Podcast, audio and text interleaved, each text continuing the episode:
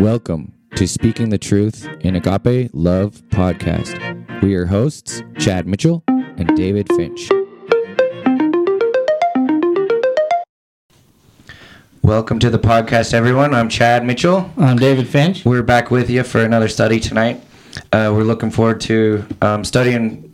Um, our topic tonight is temporary, and it's part of kind of a beginning of, of a series of lessons because it says part one. So I assume there's going to be a part two, maybe a part three. Who knows? But but we've been studying. Uh, David uh, brought this lesson to us, and uh, we're going to be studying with you tonight from God's Word, as we always do, from the Bible. And so, um, as if you if you find you have questions with anything that we uh, talk about tonight, uh, would love for you to send us an email and and uh, w- we'd love to discuss that with you, or or just even you want to say hi or whatever. You can find us on the Facebook.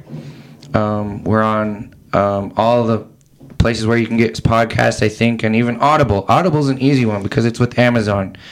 Most people have Amazon. You can get Audible, and it's free there, so you can listen to the podcast fairly easy that way for us younger folks. Um, uh, but anyways, if you're listening, you found a way to listen to us, and we appreciate you being here. So, with that, we'll go ahead and uh, get started in our study, Dave. Yeah, absolutely. Let's get going. so this it started with just an idea. My I was kicking around an, an idea with my wife, and I was like, "What should I be talking about?" And she said, "Well, why don't you do something on temporary?" You know, and then of course from there it just kind of as I dug in. So this first part, as it is part one, is is more focused on Christ and what He did, but this temporary comes from the idea of when you everything in this life is temporary. Sure. You know, and right now we're we're coming into the fall season, right? Mm-hmm. The leaves are changing and it's so beautiful. But it's very temporary. And that is short lived. It, it is a very short lived we had the space. opportunity to go check out some of the fall beauty on Sunday. That's right. And it, it's amazing. I mean, it's just breathtaking what God does.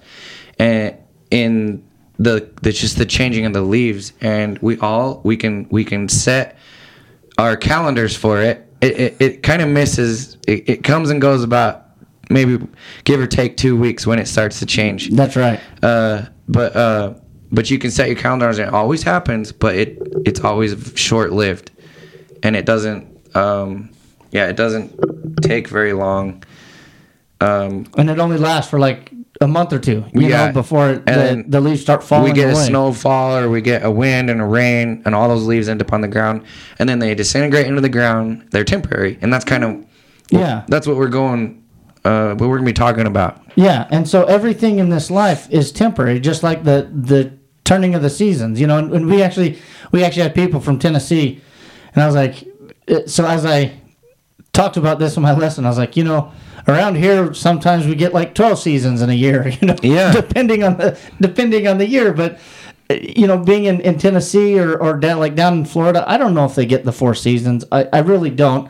Um, but even then you you can understand there's different seasons and they're very temporary but they're all beautiful in their in their respective moments. You know like when the snow falls it's very cold but it's very beautiful you know? And so but that that passes away. It vanishes away.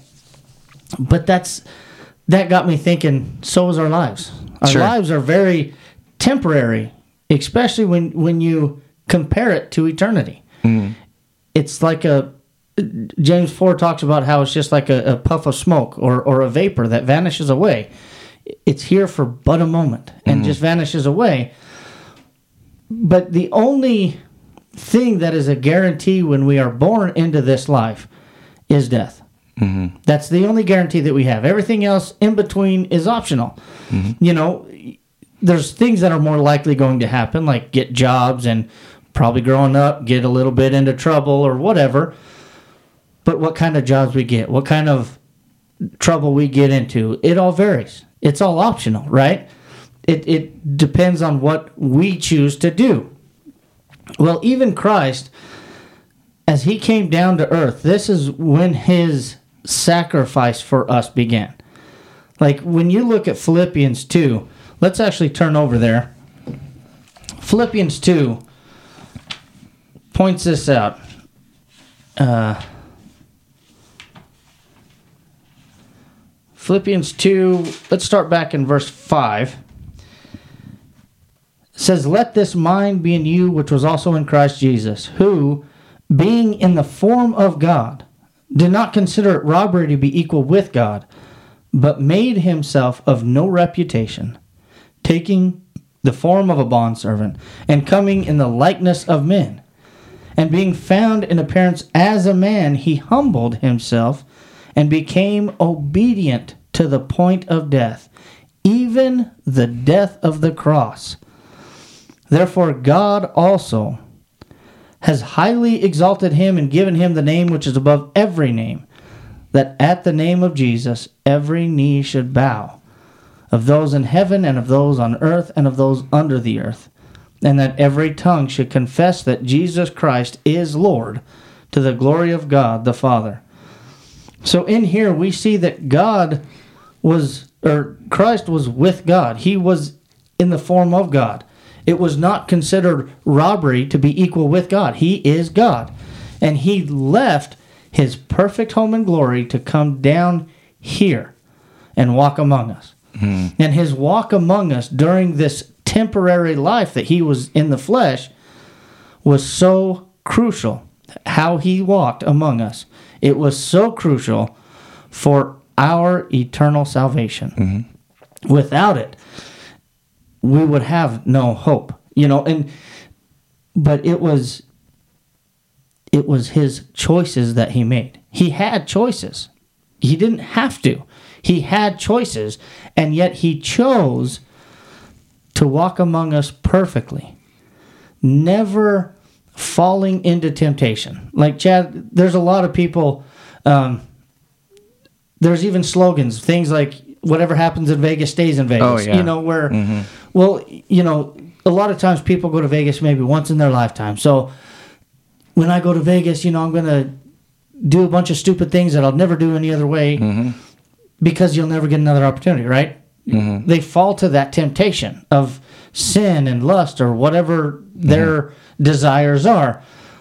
Christ never fell into his temptations. And he was tempted, but he never fell into them. He chose to overcome them. He chose to turn to God to see him his way through it. And his life on this earth was so important for us. And he did things he didn't want to do. Yeah, I think too. Like uh, to add to that, you know, um, I always like to to bring up the fact that um, why did he do this? Well, he knew that we needed him. Yeah. He knew you needed him. He knew I needed needed him. Everyone. He knew that we needed his help. Yeah. So whenever he was confronted with those temptations, he even more resisted it because he knew he had to. And um, you know, if you've ever had to do something in your life, uh, maybe it was a job. I can the one that I can think of is is hauling hay. And me and my brother would go out as kids, clear out on the desert here, about ten miles from the house, and we'd we'd haul hay, and we'd get about halfway done loading that truck, and it's like we can't do this. You know, we'd convince ourselves we're sitting there taking a break on one of the bales, going, "We can't do this." You know, what? You know, what are we gonna do? And so we're thinking, well, if we drive back with the truck half empty, boy, that's not going to be fun to to face Pa that way, you know. And and before long, we we knew that we had to load the truck and we had to complete the job. So we did it. We just did it because we knew we had to do it. There was no backing out of it. There was no getting out of it. And you know, I think uh, we can be uh, strengthened and encouraged and comforted because Jesus faced those temptations that he could have That's right. just quit. He could have. Qu- he's like, you know what? I can't do this anymore. I'm hungry. You know? Yeah, because I think of that one. 40 days, yeah. yeah, I think of that one. I'm hungry. You know, where a lot of us probably would have done that. Mm-hmm. Uh, but he was strong enough to know that each one of us needed his help. Yeah. And so that's why he did it and that that just makes what he did so much more powerful and and and should make us appreciate what he did and what he went through you That's know? right. and you know that's just a small story it's what it makes me think that's where my mind goes Yeah. you know when i'm trying to understand and put myself in christ's shoes that's why he did it he had to push through Yeah. and push past it that temptation a lot of what the thing a lot of what we can't do sometimes Yeah. you know we're Well, like he- peter we fall He knew that we all, as it says in Romans three twenty three, all have sinned and fallen short of the glory of God. Mhm. So, if he didn't do it, we all would be short of his glory. That's we would right. all fall short, and so Christ. That's why he left his home in glory. You know, and that alone was a huge sacrifice. Willing yeah to leave his perfect home. You know, that's to leave heaven, Mhm. to come down and help sinful man, you know. But let's l- turn over to Luke 12, 49 through 53. And Chad, if you want, you can read that if you yeah sure if you would. But here we see that he did things that he didn't want to do. You know, Yeah. so he had choices. He could have not done it, but yet he did it for us. So go ahead and read Okay. this. I came to send fire on the earth, and how I wish it were already kindled. But I have a baptism to be baptized with, and how distressed I am till it is accomplished.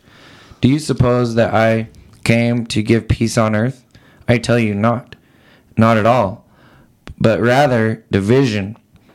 For from now on, five in one house will be divided three against two, and two against three. Father will be divided against son, and son against father, mother against daughter, and daughter against mother, mother in law against her daughter in law, and daughter in law against her mother in law.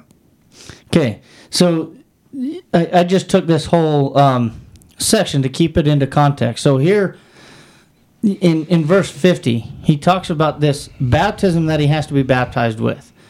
Future tense. And he says, How distressed I am till it is accomplished. You know, this baptism was optional. He didn't have to do it. He didn't have to go through this baptism. And we're actually going to get into what what kind of baptism he is talking about here. But while Christ was in this temporary life, he needed to accomplish things that were optional. You know, he needed to choose to make to do certain things to fulfill um, prophecies to become who he needed to be to be that perfect sacrifice his his ultimate demise you know as we see in Matthew 26 53 and 54 this is right after Peter cut off the right ear of the servant and Christ put the ear back on and he turns to Peter and says, "Or do you think that I can now I cannot pray to my Father and he will provide me with more than 12 legions of angels? How then could the scriptures be fulfilled that it must happen thus?" Christ here is saying, "I could call 12 legions of angels to deliver me. I have that option." Yeah, anytime he could have done that. anytime he could have done this and destroyed the earth because you know what let's face it the destruction is what we deserve mm-hmm. you know we've all separated ourselves from god because of the sin and the temptation that we fell to you know we're all guilty of this it's not just you know chad and i are not excluded from that. We've all Yeah. sinned. We've all fallen short. And and so this is this is the love of christ. It is displayed right here. He could have called 12 legions of angels to destroy the earth and set him free. you know his life um, is an, a great example of the fact that christ knew this life was temporary. Yeah, okay um, his kingdom was not of this earth and he kept telling everyone that's right. you know when and no one really understood what he was saying. no no one understood when we're born we start aging okay a baby we Mm-hmm. That's start right. aging and even okay dave you look at a picture of yourself 10 years ago I look good, man. yeah yeah so do i we're we're changing you know Yeah. i i run into a guy at lunch today that um i went up and talked to these old guys um and i, I knew one of them and and there was about five of them they're having lunch today and so i just went up and said hi and they knew who i was one of the guys did and he goes you've put on a lot of weight since the last time i seen you which was probably 12 15 years ago and I was like, you know, I guess I probably have. Yeah, I was a beanpole. Anyways, they, they were telling me stories about some of the areas around here and, and how much it's changed, you know, just thinking about this. These guys have seen this area so much different than it is now. And Yeah. nothing ever stays the same. It always ages. It always gets older. The towns get bigger. The towns change. Everything changes and it's it's part of aging Yeah. and and not staying the same and um anyways it's all temporary but but how short and how christ lived his life he knew it was temporary everything everything he come in contact with was temporary and nothing um physical mattered to him That's right. he didn't even have a place to lay his head a, a Yep. place to call home you know his home was in heaven That's right. and and it's just even more an example of why we need to look at this temporary thing because Yeah. And You know- be- because of the life that Christ lived and his sacrifice, you know, you said his home is in heaven. Now, because of Christ, when we are baptized into Christ, now that can be our home. Yeah, now up that's in our heaven. home, yeah. And and you know that's what he taught his his disciples. That's what he taught us is that our life is not in this, Mm-hmm. or our home is not in this life. You know, in Christ, our home is eternal with Him in heaven, Yeah. and how beautiful that is. But before we get there, Christ had to live a certain way. Yeah, you know, absolutely. Christ Christ had to choose to do these certain things, and that's the the point behind Christ choosing to do this is pointing out the love He has for us. Mm-hmm. You know, and that's really something that I want to drive home to everyone is that Christ loved us and he chose to die for us. He chose to live perfectly. You know, and and the the first point that we're going to be making here is he chose to fulfill scripture. You mm-hmm. know, the scholars that that talk about how many prophecies were fulfilled through Christ was anywhere from 300 to 450. So I usually hit closer towards the the lower side of about 350. Okay. Mm. For Christ to fulfill 350 prophecies, mm. That's impossible. Hmm? Only God could do that. And so Christ is God and he actually left his home in glory and walked among us. He he manifested himself into flesh. He became flesh, but not just any kind of flesh, a bondservant. Hmm. You know, as as we read in Philippians 2, he chose to be the the lowliest among us. This could possibly lead into how perfect he was. You That's know, right. the um like in um what is it, Exodus 20, 12, 5? Yeah. Or or first Peter one nineteen. Two. Yeah. Well, and and that's those are illustrating yeah his his perfection and Exodus 12 is, is talking about the kind of sacrifice that they were called to sacrifice. And um, we can actually turn there. Yeah. Let's go down And- there. It's kind of funny that I, I I let us let our thoughts on the table and I brought all this up and then you, You, got know what's funny? You had both you and Paxton because Paxton led songs for us. Yeah. which is is Chad's son. Mm-hmm. He got up and he led songs talking about the love of God, and I'm I'm sitting here in my seat, and I was like, man, he's nailing it for me. And then Chad gets up and does the Lord's table, and and a lot of times uh, at the Lord's table, the ones doing it will.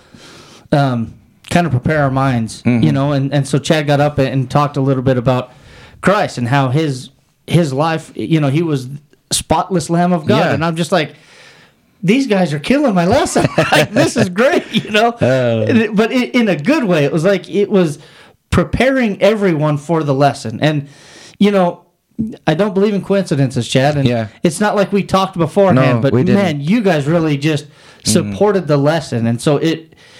I love it when um, when a service just comes together that way. Yeah. It's never planned, you know. It's Yeah. not like I, I call everyone ahead of time.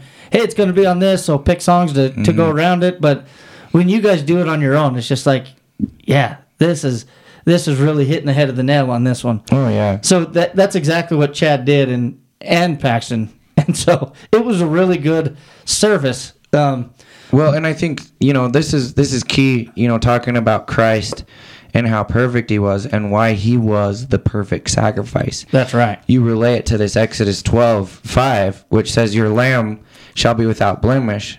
A male of the first year, you may take it from the sh- sheep of, or from the goats. Um, you shall keep it until the 14th day. They had all these requirements Yeah. um, of the same month. Then the whole assembly, the congregation, let's see, where does it talk about, like, without spots and without blemish? Well, i in verse five, it, it, your lamb shall be without, blemish. Yeah, And- and there's so other here- spots that talk about more than That's this, right. But And I- and I just chose this for a, a real fast reference Sure. because here it talks about without blemish and, and a male of the first year. You know, it couldn't be a, a female; it had to be a male, and it, it- either from the sheep or the goats, but it had to be without blemish. You know, and, and, the way I, I like to explain it is it's it's like the best one. okay? That's right.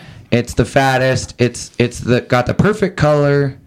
Um, there's no spot on it. It's it's perfect. It, if if you had to pick your best one to take to a show, that's the one he wanted you to sacrifice. yeah, and it was the one that was most likely to survive and thrive. Yeah. You know, not just perhaps survive, but thrive. You know, to Probably pick had the best muscle tone. That's right. To pick the one that's um, you walking with a limp or only Yeah. has three legs or something like Well- that, you're you're choosing one that probably won't survive anyway. Well, Like, yeah, and that and that's not uh, that's that's really doing nothing. That's not a sacrifice. You're not sacrificing anything because you're taking the weakest one, and and that's what we'd all be inclined to do. Well, yeah, we got to sacrifice a sheep. Let's take that one that's half the size of the rest of the herd. You know, he's got a limp, and uh, we call him Lucky. You know, that's the one we're taking. Yeah. Uh, but this but that's not what God wanted. that's right. And in doing this though, it was also them putting their trust and faith in God. You know, this is the one that's most likely going to bring me the best luck. Mm-hmm. Or bring me not luck, but bring me the best profit for me. Sure. You know, because that that was their their wealth. And so this one is the most likely to succeed for me, and I'm going to give it to God. Yeah. And that's putting faith that God will provide for them. Hmm. You know, and God, when He came, or, or when He sacrificed His Son, He gave us His best. Mm-hmm. So it's only. It, it only just foreshadows the kind of sacrifice God is going to give us. As this was in the, well, this was Exodus. So this was early days in the you know in the days of Moses in the Old Testament even from then they had to sacrifice the best to God. Yeah. Because God is going to sacrifice his best for us. Yeah, and it was Christ, and It was Christ. and that's the the parallel here. That's right. is is the way that that worked in and of course it's it's kind of the principle you're willing to give up your best because god was able was god gave up his best yeah. you know for us and um, you know i think of um, like the prodigal son um, they killed the fattest fattest calf you know and of course the son that had stayed and worked was upset what you never killed the fatted calf for me you know Yeah. um, but but that was custom. Whenever somebody important came over or came and visited, they would kill the fatted calf and celebrate. You know what's funny though? As as the father said in there in the prodigal son, Mm-hmm. he says your son was or your brother was dead and now he's alive. Yeah, You know that's that's the that's another good parallel too. We're dead. Yeah, before we come to Christ, we're dead, and then we are alive with Christ. And Yeah. so that, again, everything, all the stories just point to Christ. Yeah. And going back to Exodus is pointing to Christ. You know, it, it is pointing towards Christ. This is the sacrifice that God is going to provide for us. Mm-hmm. God is going to give us his best. You know, if he wanted to give us his worst, in fact, in in Luke, there's a passage in Luke, maybe you can be looking this up for me, talking about how Christ, as he's talking to his disciples, how he's he witnessed Satan falling from heaven like lightning, which indicates that Satan was with God in heaven. So God could have given his worst, which was Satan to be sacrificed. You know, mm-hmm. that's like that would be like the equivalent of us giving us giving him the the worst lamb that's going to die anyway. You know, because Satan's going to spend eternity in in eternal damnation. so God could have given us his worst. That was his worst. You know. Um, Luke ten eighteen. Well, that, yeah. Thank you. Luke ten eighteen says, Yes, he told them, I saw Satan falling from heaven as a flash of lightning. Yeah. So that that is really the uh, the worst that God could have given us. So, but God didn't. He gave us His best. He gave us the perfect Son without blemish. You know, and that's what's illustrated in First Peter one nineteen that you were alluding to earlier, Chad. Well, oh, yeah. What, First Peter Yeah, Luke. Uh, First Peter one. Did I say First 19? Peter? Yeah, First Peter 1 19. says, But with the precious blood of Christ, as of a lamb without blemish and without spot. So his walk on this earth is what made him a lamb without blemish and without spot. You know, Christ didn't just leave his home in glory straight to the cross. He was born into this life. He was manifested into this life, and he walked among us, being tempted in every way as we are. Uh, I love uh, Romans 5 8. Oh yeah, Romans 5 8. Um, read that while I go over here. Okay, it says, But God showed his great love for us by sending Christ to die for us while we were still sinners. And since by his blood he did all this for us as sinners, how much more will he do for us now that he has declared us not guilty? Now he will save us from all of God's wrath to come. And, uh, you know, there's a couple things here because God showed his, um, God sent Christ Christ also obeyed God. That's right. You know, um, God sent Christ down to save us Mm-hmm. to this earth to save us, and then Christ in turn did exactly what the Father told him to, That's right. and was obedient. Um, but still didn't have to. You know, Yeah. li- lived still as a human. You know.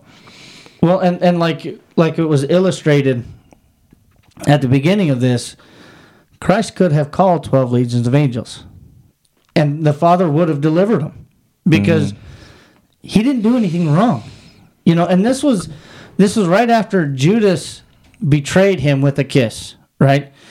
Judas led the um, Roman authorities to Christ, betrayed him with a kiss, and then while they were still standing there, this is when Christ said, I could call 12 legions of angels to deliver me, but I need to fulfill I need to fulfill this. You know, this is the cup that the Lord has set before me. Shall I not drink it? You know, and and that was very um, eye opening for me. You know, when when I first studied that, it's like he chose and he knew how he was going to suffer. That's another part of it. Yeah. He knew he was going to be beaten, humiliated, mocked, you know, and spat upon. He knew he was going to do that. As, mm. as we look at Isaiah 53, that was a prophecy of how he was going to suffer. Well, that's exactly how he suffered. And so, if that was prophesied about, Christ knew.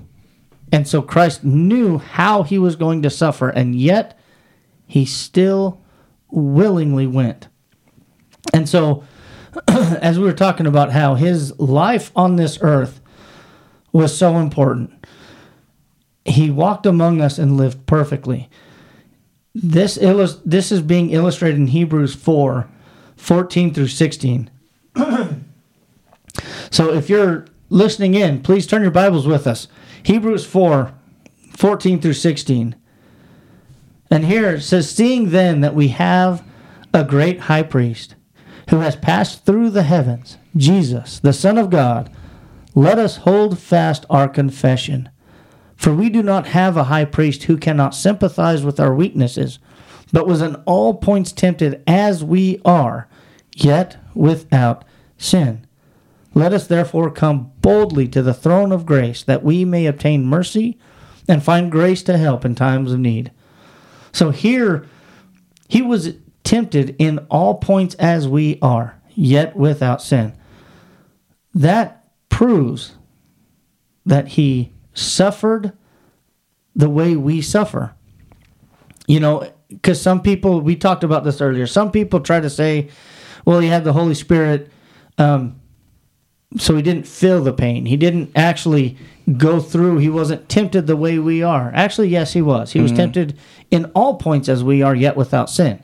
Yeah, and he was able to push through and That's not right. sin because he he knew um, we needed him. That's right. But that's what made him our great high priest. That's what actually made him that spotless lamb was his walk on this earth and his his choice to serve the Father wholeheartedly. And that's exactly how we are called to serve God. We are called to serve him with our whole heart. We're called to be like Christ. That's actually the definition of Christian, of the name Christian, Christ like or like Christ. Mm-hmm. and so the blood of Jesus Christ, it would only be precious if it was described if it was as described throughout the Old Testament, spotless and without blemish. The only way that it would be without blemish or without spot was he had to live perfectly. And and that's that was something that nobody else could do. You know, throughout the Old Testament, that was where the high priest failed. You know, even throughout the Old Testament, the high priests that they had were imperfect themselves. You mm-hmm. know, so the best they could offer someone is do as I say, not as I do. Now, Chad, as a parent, if you sit here and tell your kids, well, do what I say, not as I do, mm-hmm. that's the worst parenting you could do Yeah, and and I'm not trying to bash any parenting out there. Uh, Just hear me out because you're showing them that you can't do it, but you're expecting them to do it. Mm-hmm. You know, um, I heard somebody they were letting their 15 year old drive, which didn't have a license, didn't have, and they're like, "Well, I did it growing up." I'm like, yeah, but you're not you're training them to be better than you right? And yes we all we all fall short you know? But now that i'm have kids and and they're i wouldn't ask them to do something that i cannot do today. Mm-hmm. But i'm also training them to be better than me not like me because i'm imperfect right? And so if i tell them to do something you know, it, I can't be telling them not to drink and then I go out to bars and drink Yeah. all the time. That's do as I say, not as I do. yeah. if I tell my kids not to do it, they can expect me not to do it. You know, and so Well, and and because Jesus was able to do what he did, that should give us encouragement to live like him. that's right. You know, um, was it Paul? Paul said, "Live, imitate me as I imitate Christ." yeah. First Corinthians 11, 1 and 2. Yeah, and and um, did Paul mess up? Yeah, sure. He called himself the chief of sinners. Yeah. You know, but uh, but he did his best to I- intimidate him because we can all be encouraged to live our lives like Christ did. But notice notice in that context he says imitate me as I imitate Christ. Yeah. So in that if he stopped imitating Christ, Yeah. stop following him. That's right. If I'm not imitating Christ, stop. And and we see that in Galatians 1, 8, and 9, mm-hmm. where Paul is speaking there too, and he says, Even if we or an angel from heaven give you any other word than what you have heard, let mm-hmm. let him be accursed. The we in that is the apostles. You know, even if we tell you something that contradicts what we've already told you, we are to be accursed. Yeah. You know, and so as I'm imitating Christ, imitate me. Mm-hmm. You know, and but it's as we imitate Christ. So if if we turn away from Christ, you continue to follow Christ. You know, and so because Christ is the perfect one. But I do love the apostles when they make mistakes.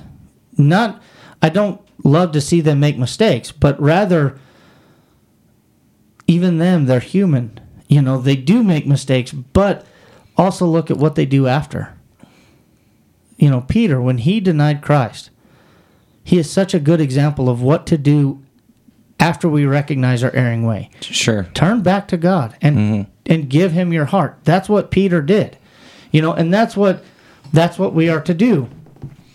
And so that's why you know, that's why we imitate him. Well, and we can be encouraged by, you know, Jesus' example, um, and and you know his written word, and and reading from it and studying it like we are tonight. Yeah. You know, we can be encouraged um, to live our lives the same way, the best we can. Yeah. But in in in Hebrews 4, Okay. you know, when he when Christ was talking there, or not Christ wasn't talking there, but talking about Christ there in verse 15, for we do not have a high priest who cannot sympathize with our weaknesses. Mm-hmm.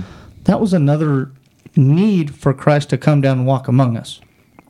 You know how many times you'll hear people say, um, well, like, for example, when somebody has a death in the family and somebody's telling them, I understand what you're going through, mm-hmm. but they don't.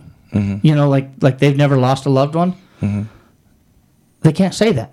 You know, so when we die and we face Christ on Judgment Day, we can't turn around and say, "Well, Christ, you have no idea what it was like."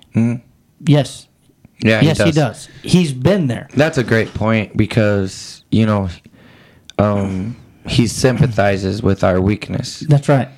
um, and anytime that we've gone through some kind of tragedy in our lives, it's always easier to talk to someone who's been through the same thing as it is to s- someone who hasn't, you know. And um, so, you know, if in the case of, I think probably the worst thing you could say as someone not knowing what they're going through is.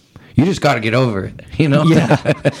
that's the worst thing you could say. And- Don't ever say that don't say who that lost a loved be- one. because if you can't relate you know i if you could relate you're probably not going to say it that way Yeah. you know what i mean and so what a great blessing that we have that that jesus can sympathize with us Yeah.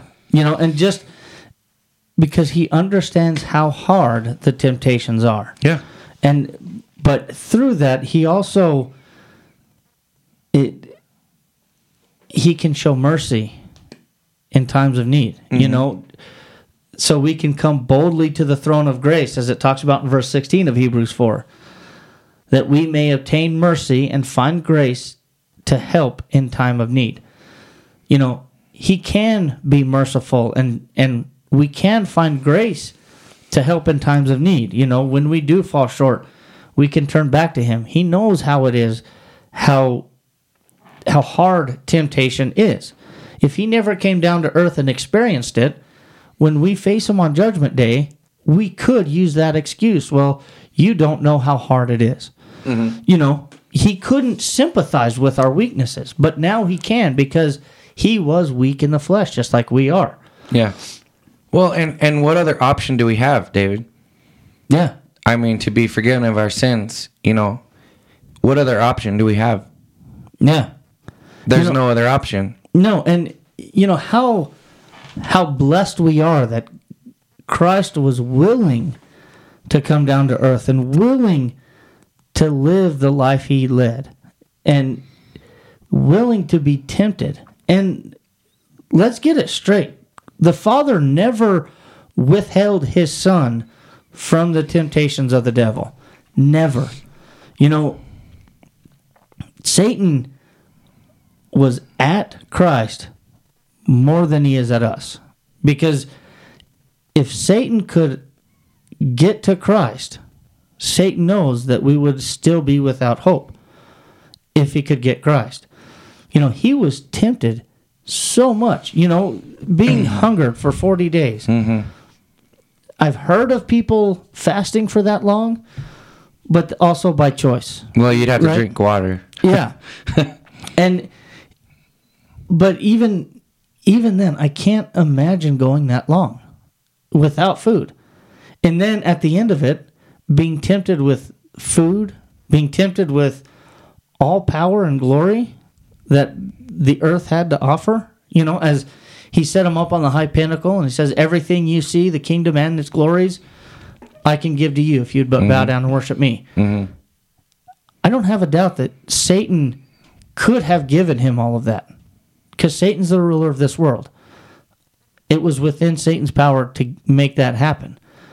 But Christ never fell to that temptation. I I like the uh your you bring out and of course it's towards the end but I think it, it it's a good verse for us now John 15 5 Yeah. um because he says I am the vine you are the branches he who abides in me and I in him bears much fruit for without me you can do nothing Yeah. Without me, you can't do anything.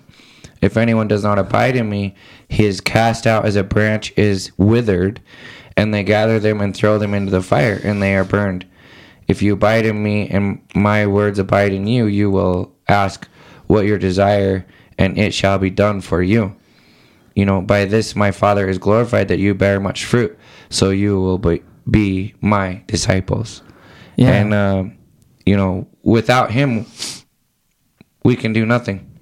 yeah. And we're no better than that branch that gets cut off because it's not bearing fruit and then gets cast into the fire. right. And and basically withers away and is temporary. That's right. You're just temporary. You're not um you're not gonna get anything. You can do without Christ. We can do nothing. Mm-hmm. You know, we are the branch. He is the vine. Mm-hmm. If we are not attached to the vine, we will wither and die. And I think- have- I there mean- is no other option. And that's you can clearly see that, you know, we talk about things withering away.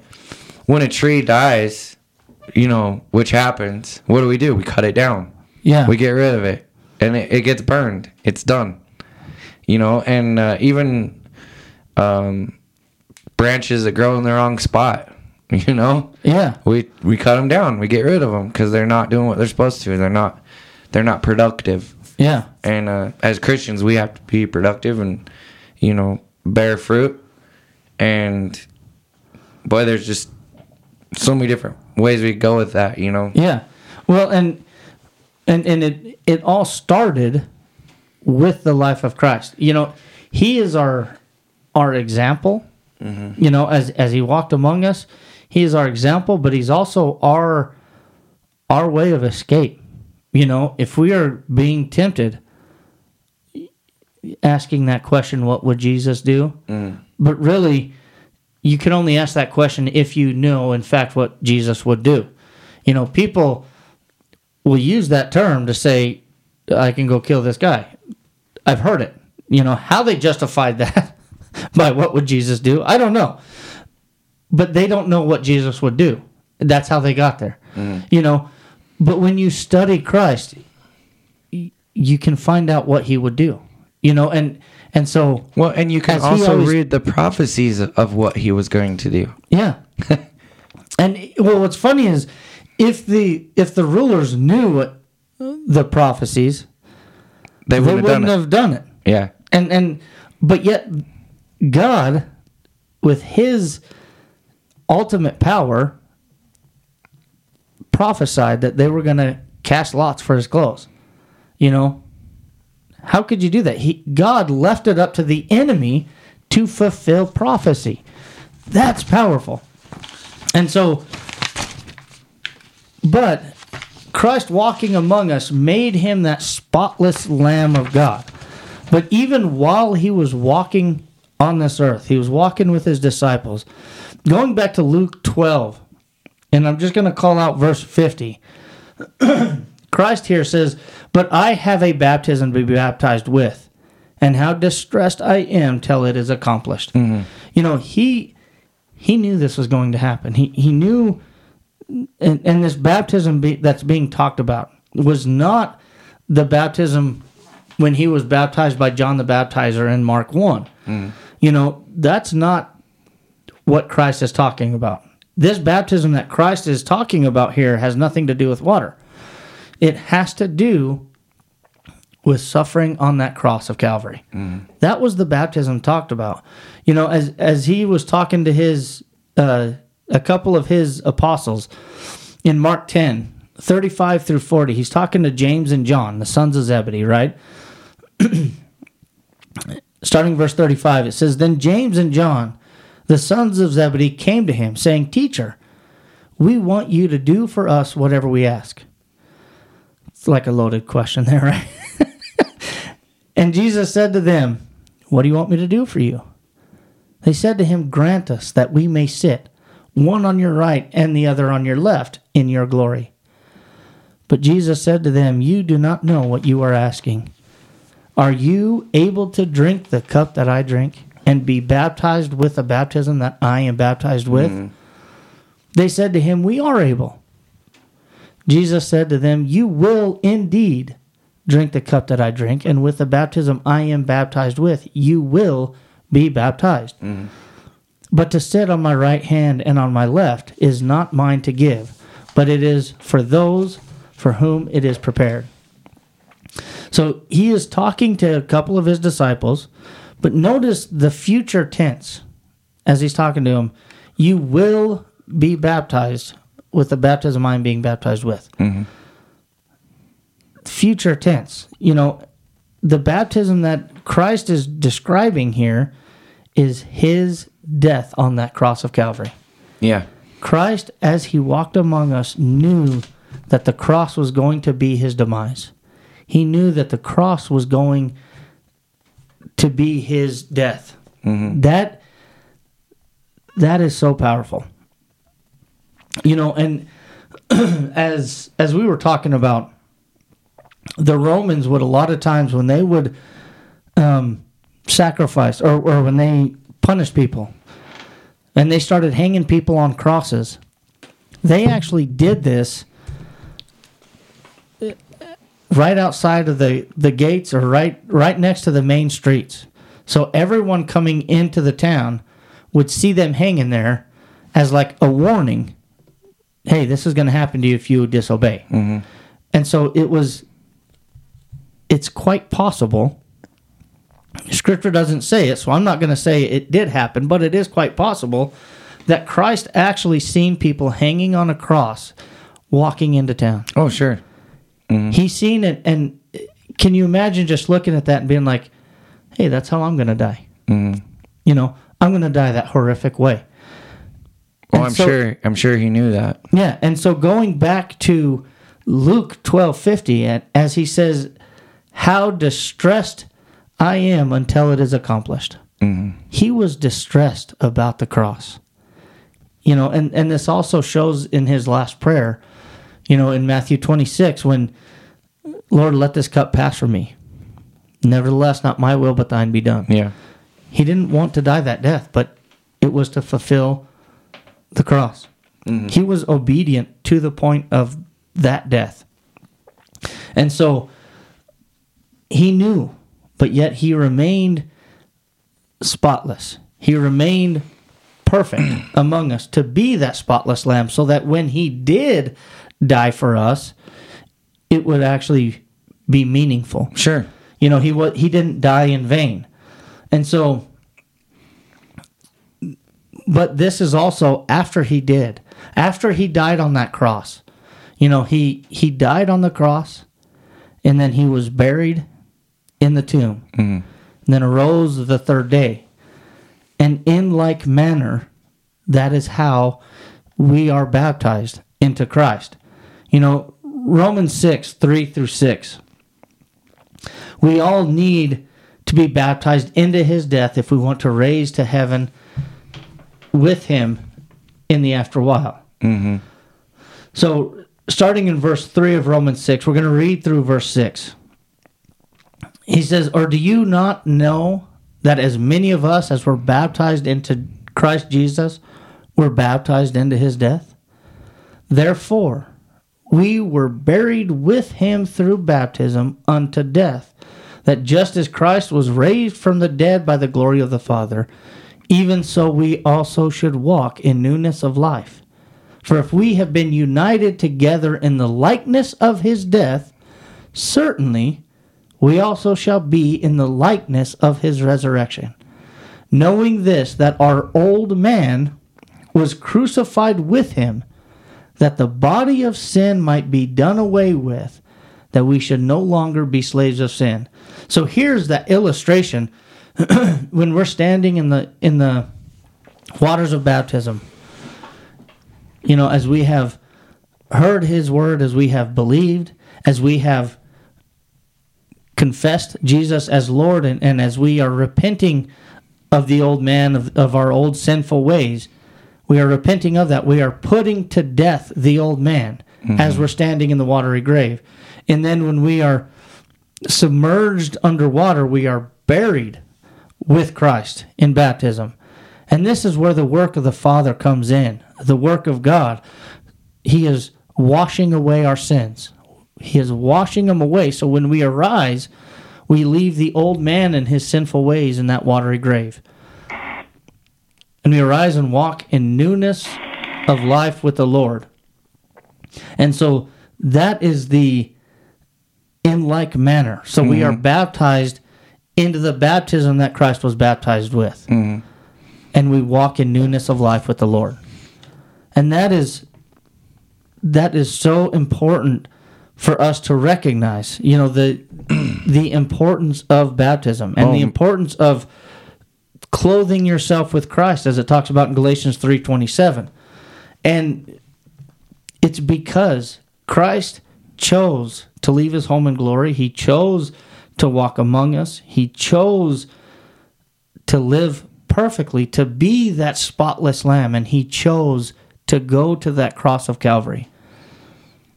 And so, as he willingly suffered, willingly died, and was buried, and as the Father raised him from the dead, this is when the Father washes away our sins. Yeah.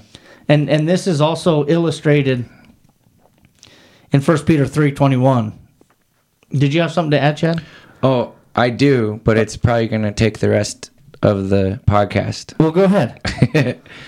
um, you know, one thing that I was thinking of, you know, this is this is so great what he did for us. Another great thing was that we for a thousand years or more, he was predicted to come.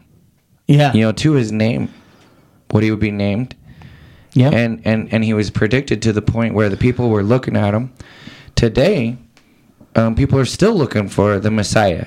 Okay, um, some of the Jews in that, and you know, it's something. Um, Paxton and I were talking last night about it, and I know he he uh, talked to you about it. How come uh, some of the religious leaders today were not, or the religious religions weren't predicted in the Bible as well? You know, how come yeah. John Calvin, let's say, or Martin Luther, you know, how come, or or Joseph Smith, how come they're not mentioned in the Bible to come Yeah. like Jesus was? Well, and, And a lot of those religious leaders still use Jesus as the savior. You know, they still say they believe in that. But what do we need them for when we had Jesus, who was perfect, this perfect lamb yeah. That that was predicted for a thousand years or more? I, mean, I don't know what the time frame was, but for a long period of time, he was predicted to come. Then he came and did exactly what he was predicted to do. Yeah. You know, and that was Such a strong point. and that was you know and and so he he did exactly what he was predicted to do that was that was prophesied exactly nothing was out of place nothing Yep. But yet we have these religious leaders today. You know, that, that we, you know we we studied this on Sunday. You know, all these religious leaders. You know, um, that we all know the the Pope. Um, Boniface the Third started the Roman Catholic Church. Yep, in 606 AD. Yeah, uh, six hundred years after Christ. That's right. What did we need him for? We already had Christ.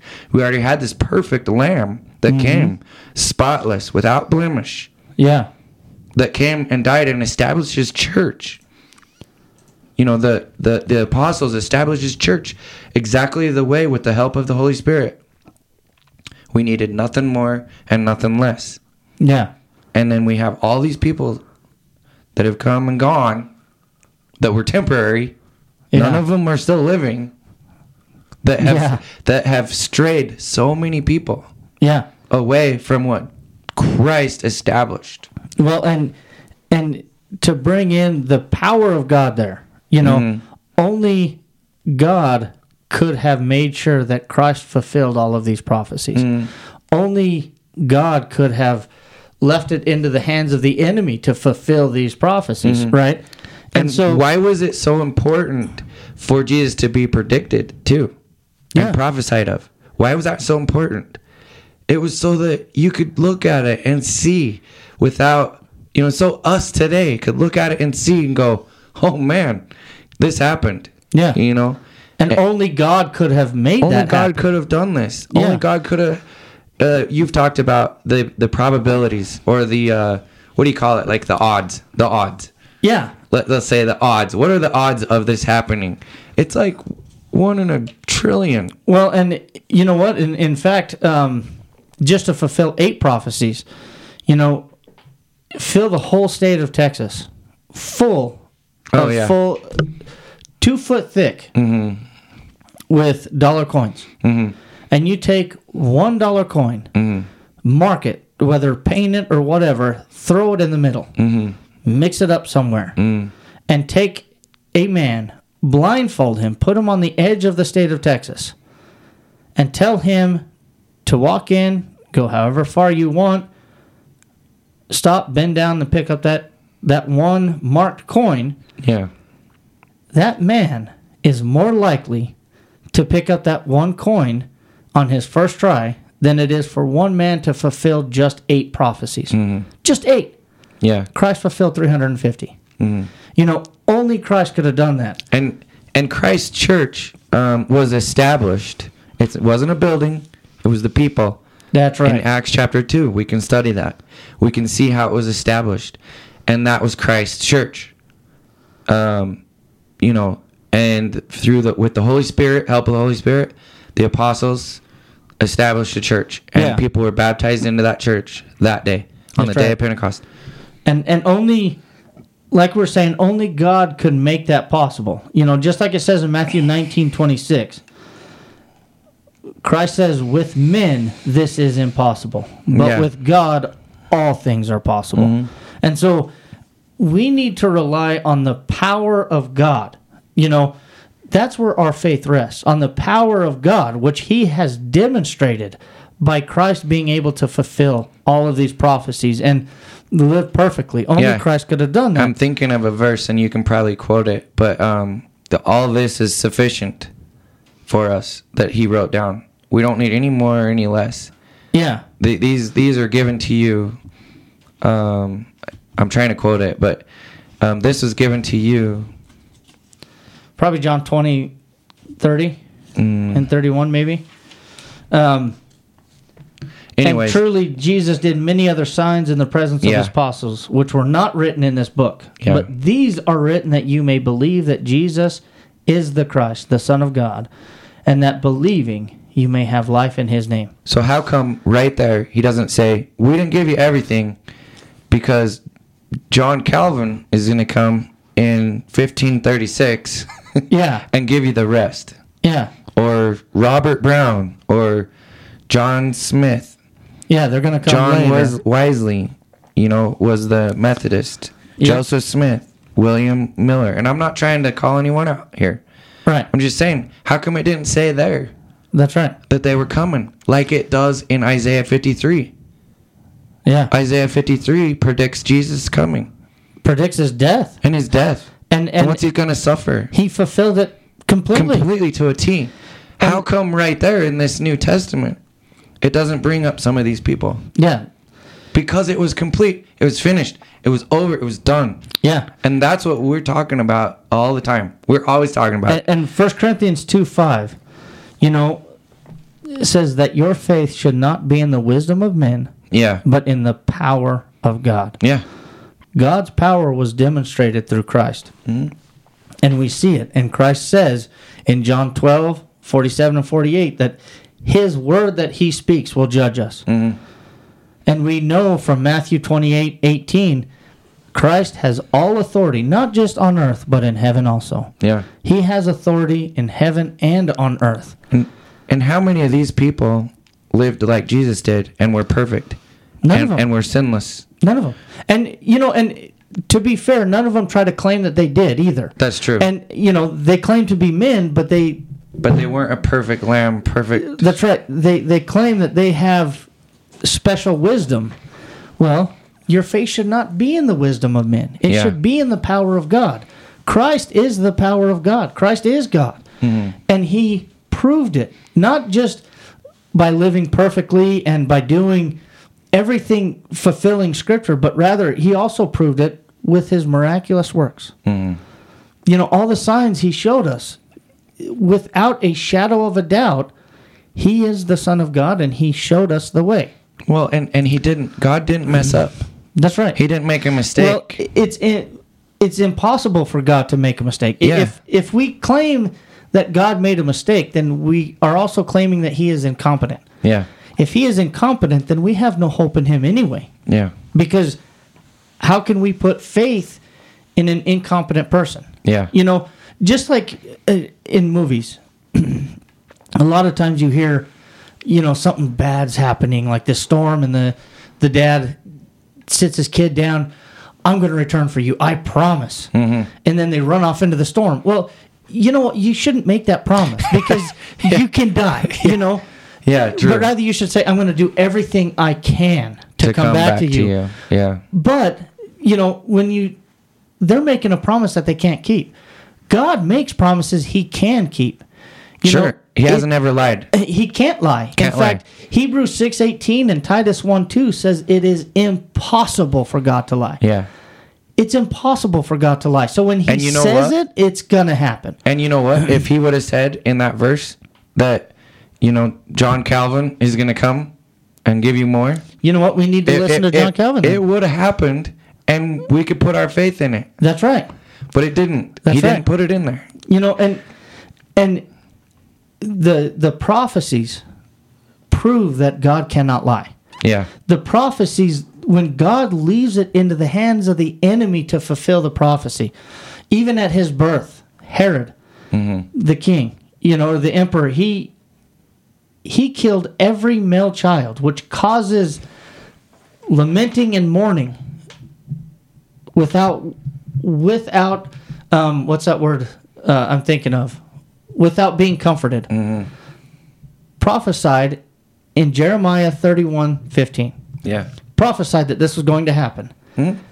He fulfilled it because he killed every male child from two years and under in the whole region. Yeah. So everyone was lamenting and mourning, and they would not be comforted because they are no more. Yep. Just like it prophesied. Yeah. God left it into the hand of the enemy to Sure. fulfill it. The one Only- who was the one who was trying to get rid of Jesus. That's right. And only God could have done that. Yeah. And then at his death, leaving it into the hand of the enemy to cast lots for his clothes. yeah. and, and you know what's if they knew they were going to be fulfilling it, they would have they wouldn't have done it. Yeah. You know, but just like so it's people would say it's left up to chance, right? Yeah. Like it was left up to chance that these prophecies were fulfilled. No, just like when they cast lots to replace Judas after Judas went and hung himself to choose one to to come into um, to be the twelfth apostle. They chose two out of the hundred and twenty, Justus and Matthias, and then they prayed to God, and cast lots. Now, cast lots, casting lots was a game of chance.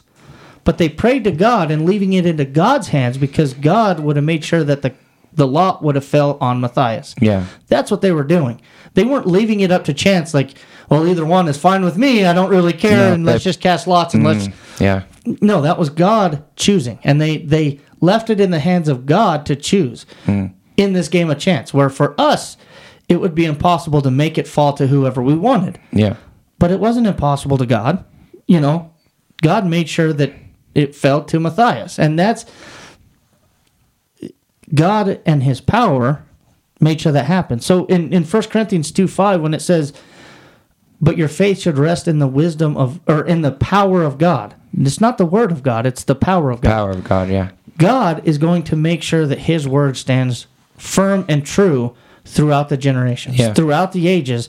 God makes sure that his word is not tainted. Yep. You know, and and Jude 3 I think is a good place to stop cuz Okay, I'm yeah. pretty sure we're about there. We are out of time. In fact, I should have brought this up earlier, maybe, but so everyone's getting a little bonus, which I think will be okay. But go ahead. Yeah, we'll so- end on this one. Jude 1 3. He says, Beloved, while I was very diligent to write to you concerning our common salvation, I found it necessary to write to you, exhorting you to contend earnestly for the faith which was once for all delivered to the saints. Mm. It was delivered once and it was delivered for all.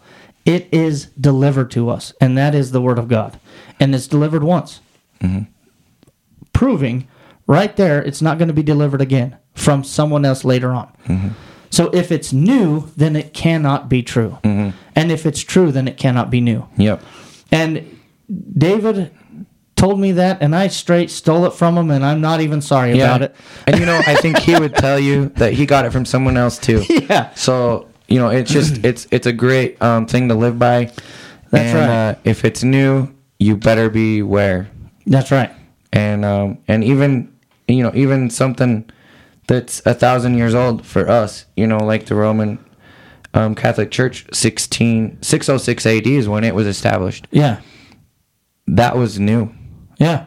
that that one's new So that compared to christ's church That's right, and and that's that should be a red flag for mm-hmm. everyone. Well, why would we need something new? You know, do you really think that the God of truth would allow people to believe a lie mm-hmm. for six hundred years until someone else came along?